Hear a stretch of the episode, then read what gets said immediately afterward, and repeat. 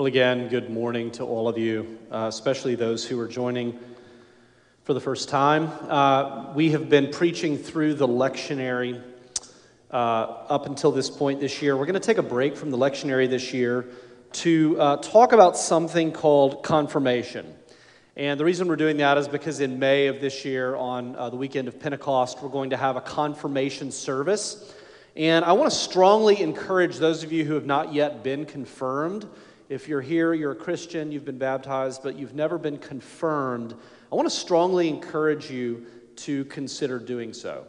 And the reason that we're talking about it now in, in January, if it's not until May, is because one of the things that you need to do in order to be confirmed is to go through our confirmation class, which is called Foundations. That happens to start this coming week. And so if anybody is uh, moved after this service to want to do confirmation, then you still have time to join the class, and, and it would be really cool to see you in it. It's a lot of fun. Um, now, I, I know that some of you have already been confirmed, and so you're, you're thinking, well, this is not going to be relevant to me. I've already done this. And some of you uh, don't really know what I'm talking about. You're pretty sure you're not interested. Some are not Christians, and you're thinking, wow, this could not be more irre- irre- irrelevant to my life. Um, I hope to persuade you that this is, in fact, highly relevant no matter where you're coming from, because as we talk about confirmation, it's going to give us a chance to clear up some of the most popular misconceptions about not only confirmation, but also Christianity in, in general. A lot of churches treat confirmation uh, like a kind of graduation ceremony or a coming of age ceremony where kids at a certain age all go through confirmation and uh, for a lot of kids, that marks really the, the, the end of their formal involvement at church. Their parents say, I just want you to be confirmed. And then they go up and they get confirmed, and then they're sort of finally released into the wild post confirmation. And, uh, and so uh, that really isn't a faithful representation of, of the role that confirmation is meant to play in the Christian life. And so what we're going to see is that confirmation is about a lot more than that. It's also, as we think about the way popularly uh, the popular misconceptions around Christianity, we're going to see that Christianity is not just fire insurance. It's not just a way of getting right with God. It's not just a way to, uh, to give us ourselves or our kids a, a, list of do's and don'ts that will help out in life. It's, a, it's actually an invitation to become a fully formed human being. And one of the things that we believe as Christians is that the gospel is the means, the only means through which we are able to become fully formed human beings. And so understanding confirmation helps us understand and unpack what that means. So we're going to see this morning three things. We're going to look at 1 Peter uh, chapter 2, verses 1 through 10. And we're going to see that confirmation is really about three core things that are all very important. It's about our maturity, it's about membership in something bigger than ourselves, and it's about mission and the way God's mission applies to each one of us in our vocations. So, maturity, membership, and mission. Let's pray. Lord, we thank you for your word and we thank you for your ongoing work. Uh, Lord, I think about our, our Sunday school class this morning and this idea that the gospel is continually bearing fruit in our lives and in the world. Uh, Lord, and so that's what we're here to focus on this morning is the way the gospel can bear fruit in our lives. I pray as we look at this passage that we would hear your voice. I pray that you would bring us uh, growth and grace, love, uh, encouragement, Lord, or even if we need it, challenge and conviction. Lord, I pray that you would do your work in us as you promised to do. In your Son's name, we ask these things. Amen. So, first of all, as we look at 1 Peter 2 1 through 10, we see that uh, confirmation is really focused on our maturation as Christians. Before we dive in too far, though, we need to do a little bit of a history lesson, so bear with me. Um, in the early days of the church, baptism and confirmation would happen together at the same time. Uh, Christian converts would be baptized by deacons or priests, and then they would be confirmed by the bishop. The bishop would make the sign of the cross on their forehead uh, or lay hands on them and confirm the genuineness of their faith and, uh, and then pray for an increase of the Holy Spirit in their lives. Now, that was in the earliest days. Now, as Christianity grew and spread, we had more and more families being converted and baptized, and uh, moms and dads would be baptized, and then the kids would be baptized. and uh, more and more churches were started. And so bishops had to oversee more and more churches as the church grew, and it grew very explosively in the first few centuries. It's, a, it's, a, it's actually a great mystery to sociologists and historians. People like Rodney Stark have spent a great amount of effort and time trying to understand how the church could have grown so rapidly. Uh, and, uh, and, but as the church grew, bishops had to oversee a lot of churches. So in the Western church, uh, baptism and confirmation became two separate rites. Adult converts would be uh, instructed in the faith and then they would be baptized. And then infants born to Christian parents would also be baptized. Uh, that was normative and universally practiced really up until through the Reformation, until some of the reformers that we call Anabaptists began to question that practice. But up until then, it was pretty much universally practiced.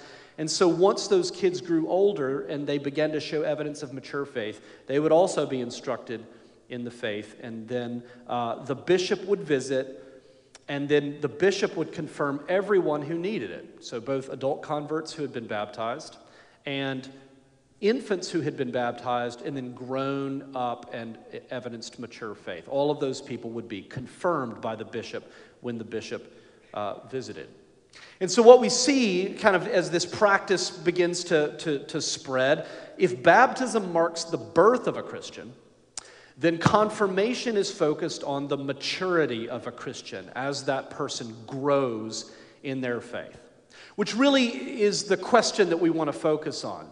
Um, we grew up, most of us, in a culture where, uh, in the kind of uh, evangelical world, there was such an emphasis placed on getting saved, getting Jesus into our hearts, that a lot of Christians on the other end of that look around and they wonder, well, what am I supposed to do now? And I've gotten saved, I'm right with God, so now what? Why is maturity so important? And that's exactly what Peter is talking about in this passage. He's writing this letter to Christians, and they're spread throughout the, the known world. And in chapter one, he, he lays out the gospel, the fact that they've been raised, born again to a living hope through the resurrection of Jesus by believing in the gospel. And as a result of that, they have the Holy Spirit right? That's what, when you come to faith, you receive the Holy Spirit. So then in chapter 2, he says, Therefore, you know, in light of all of that, since you've been born again, put away all malice and all deceit and hypocrisy and envy and all slander. Like newborn infants, long for the pure spiritual milk, that by it you may grow up into salvation, if indeed you have tasted that the Lord is good. So he's saying if you have truly been born again, if your faith is genuine, then you should desire to grow in maturity, like, a, like an infant longs for milk so that that infant can grow and develop. You should long for the pure spiritual milk knowledge of God and His Word. You should long for uh, a rich life of prayer. You should long for the fellowship of the saints. You should long to, to grow in your ability to love and serve others. In all of those ways, you should seek to grow. So, the implication here is that the Christian life isn't just about getting saved. It's about transformation and renewal. The phrase here is growing into our salvation. Then Peter shifts to an architectural metaphor. He says, Becoming a Christian means Jesus becomes the new cornerstone of your life. He becomes the new cornerstone. Now, most of us have probably not built a house with our bare hands out of rough hewn stones. Maybe, actually, knowing some of you, maybe you have. But, uh, but, but I certainly have not. And, and so I had to look this up. But, but when you're building a house out of stones, or maybe a temple in this case, the cornerstone is the first stone that you lay down. It's incredibly important because the cornerstone is what determines the entire shape, the entire orientation of the rest of the house. However, you lay that stone down is going to determine everything about that structure because all of the other stones are set in reference to the cornerstone. They all have to align properly right? And so all of the floors, all of the walls, all of the ceilings, no matter how large that structure is, it all has to align with and be built out from that cornerstone. So, if you were to put a new cornerstone in, that really means that you have to build an entirely new house. In the same way, when Jesus becomes our cornerstone, our entire life needs to be rebuilt to align with that new cornerstone.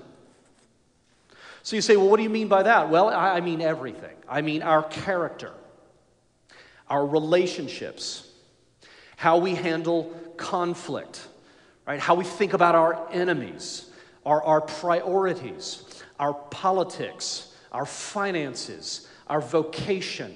Everything has to be rebuilt to align with that new cornerstone. Our entire life, our very identity, needs to be rebuilt to align with Jesus.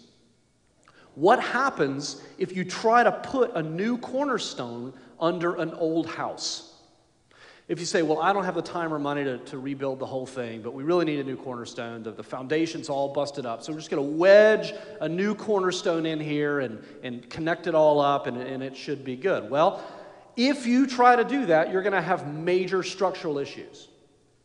Right? The floors and the walls and the ceilings are not going to line up with the new cornerstone. So you may not notice anything right away, but eventually what's going to happen?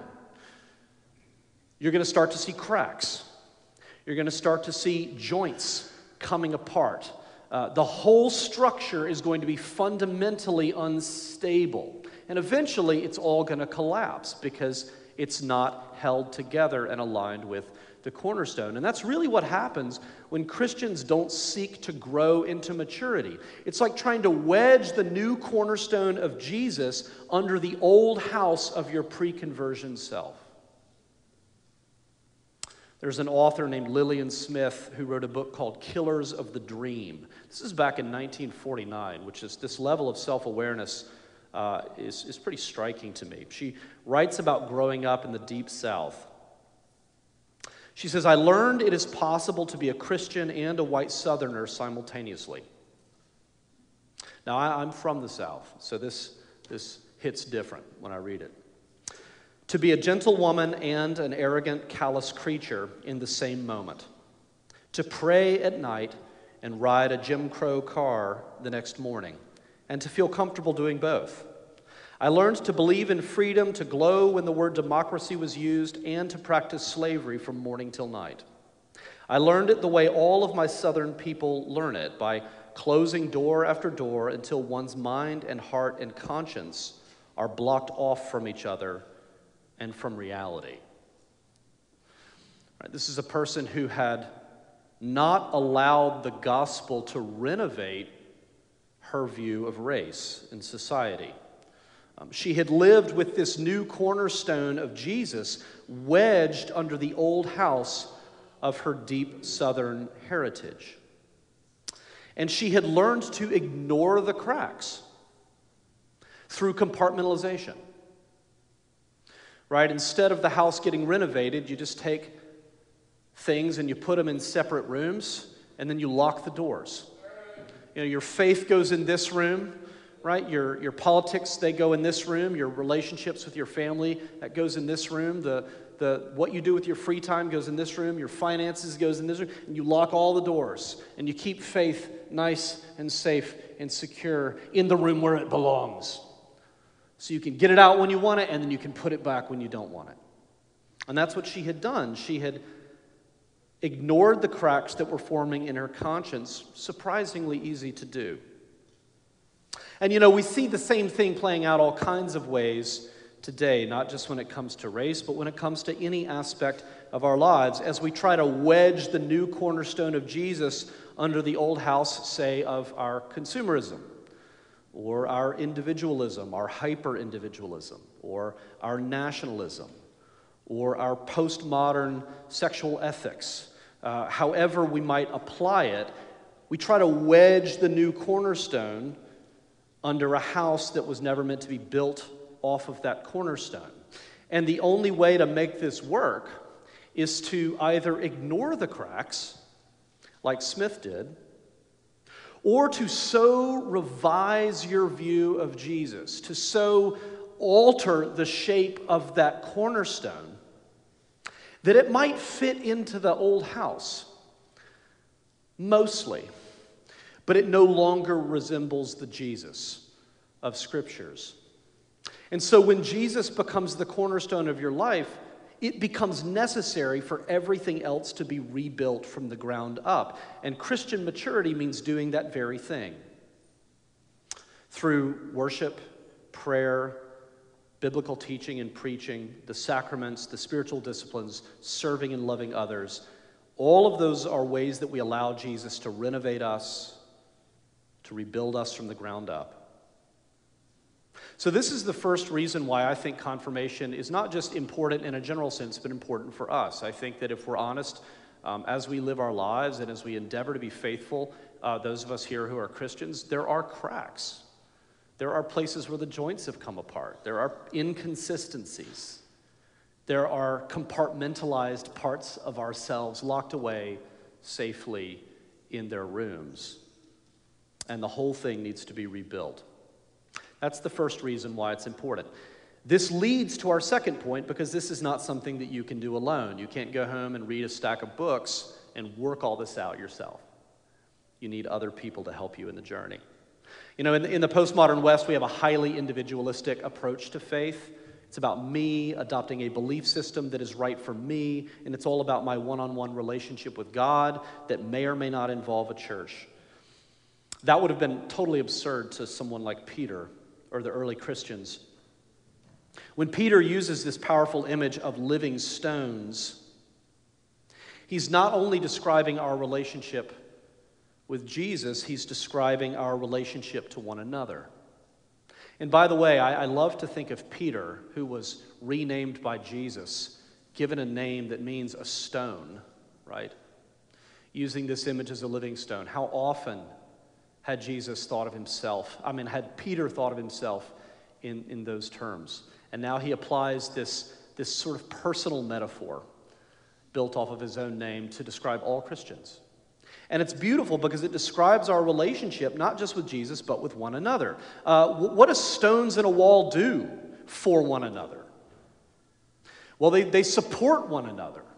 The wall stands up and has integrity, structural integrity, because the stones bear the weight of one another, right? They all support each other. That's how they're able to stand together with such strength. And in the same way, we, we need Christians in our lives who can support and encourage us in our faith. Uh, the church is, by design, meant to be interdependent. We were, we were with our ministry leaders Saturday morning for a few hours doing a, a training for the year, and this was the whole idea that we focused on, is the interdependent nature of the church. We all have uh, ways that we contribute, and we all have things that we need, right? And, and, and, so you need other Christians in order to grow. Other Christians need you in order to grow. Every Christian has been given spiritual gifts that are meant to be used to build up the church. And in this day and age, uh, just, you know, I, in my opinion, we need the support of other Christians more than perhaps any previous generation. Save for maybe Peter's generation and maybe a couple of generations after that. Right? But by the fourth century and on, it's probably been a while up until now where we are hopefully beginning to sort of recapture our sense of need for other Christians. Why? Because we live in a culture that increasingly sees the claims of Christianity as being entirely implausible. You know, every culture has ways of determining what sounds reasonable and what sounds crazy. The sociologist Peter Berger calls these plausibility structures, the, the consensus opinion of what sounds reasonable versus unreasonable. It's this idea that, well, all reasonable people think this, only crazy people would think that. Right? That's a plausibility structure. How am I how am I making that determination? Well, it's just my sense of what reasonable people around me think right? So it's very hard to, to be in this category. It's very hard to hold on to beliefs that, that people look at you and they say, well, no reasonable person thinks that. You must be a crazy person. You must be a total wingnut to think that that's true. It's very hard to hold on to beliefs that aren't supported by the plausibility structures of the culture. So we need another kind of structural support. We need another kind of structural support. Throughout history, the plausibility structures in our society have sometimes been wrong. Right? For much of history, all reasonable people thought the earth was flat. In the 1800s, some still do. It's amazing. In the 1800s, all reasonable people thought that sickness was caused by bad air. If it smells bad, it probably makes you sick. In the early 20th century, all reasonable people, including many prominent scientists and politicians, supported the idea of eugenics as a way of improving the human race. All reasonable people thought these things, and at some point along the way, in every case, it took people willing to look at the evidence and to challenge the plausibility structures of the day, to hold on to beliefs that most people thought were crazy at the time until there was a shift in public thought. And, and I would say being a Christian in a place like Washington, D.C. in 2023 is a lot like that. We've looked at the evidence. We believe that Jesus did rise from the tomb. We believe that he is the Son of God and he does forgive sin and he does reconcile us to God and that God is at work renewing and restoring the world. We hold on to these beliefs, but that goes against the consensus. That goes against the, the, what most reasonable people think, the people that we live around and work around, the people that we uh, count as some of maybe our dearest friends, our family members. We're surrounded by people who don't share those beliefs. So one day that's no longer going to be the case. One day there's going to be a, a once and for all final shift in public opinion, right? Um, but until that day, this is the world that we live in. The point is this your faith cannot survive alone. There are some people who sort of going through a crisis of faith, and, and there, there's, a, there's lots of different reasons for that. But one of the reasons that I see people uh, starting to have that kind of experience is, is not so much about disillusionment with the church or not so much about questions that they're asking that are theological. It's more about the fact that they've been in isolation for so long, that they've not had the kind of support that is necessary. And so their faith simply atrophies in that environment. So, this is the reason, I think, the second reason why confirmation is so important. It's a, it's a public commitment to the church. It's, it's, it's not just a commitment to your local church, it's a commitment to the church as an institution. You know, and, and that means it's a commitment to the historic faith that's been passed down from one generation to the next, that has been safeguarded in the church, articulated in various statements of faith. It's a commitment to living under the authority of the church given by Jesus. And we all, everybody in the church, no matter what costume you wear, we all live under authority. It's a commitment to serving and using your gifts to build up the church. It's a, it's a way of publicly saying, I'm not a lone wolf Christian. I recognize I'm a living stone and I'm part of a wall, and they need me and I need them. That's the second point. So, this is about maturity, it's about membership. But the church, last point, the church is not an end in itself.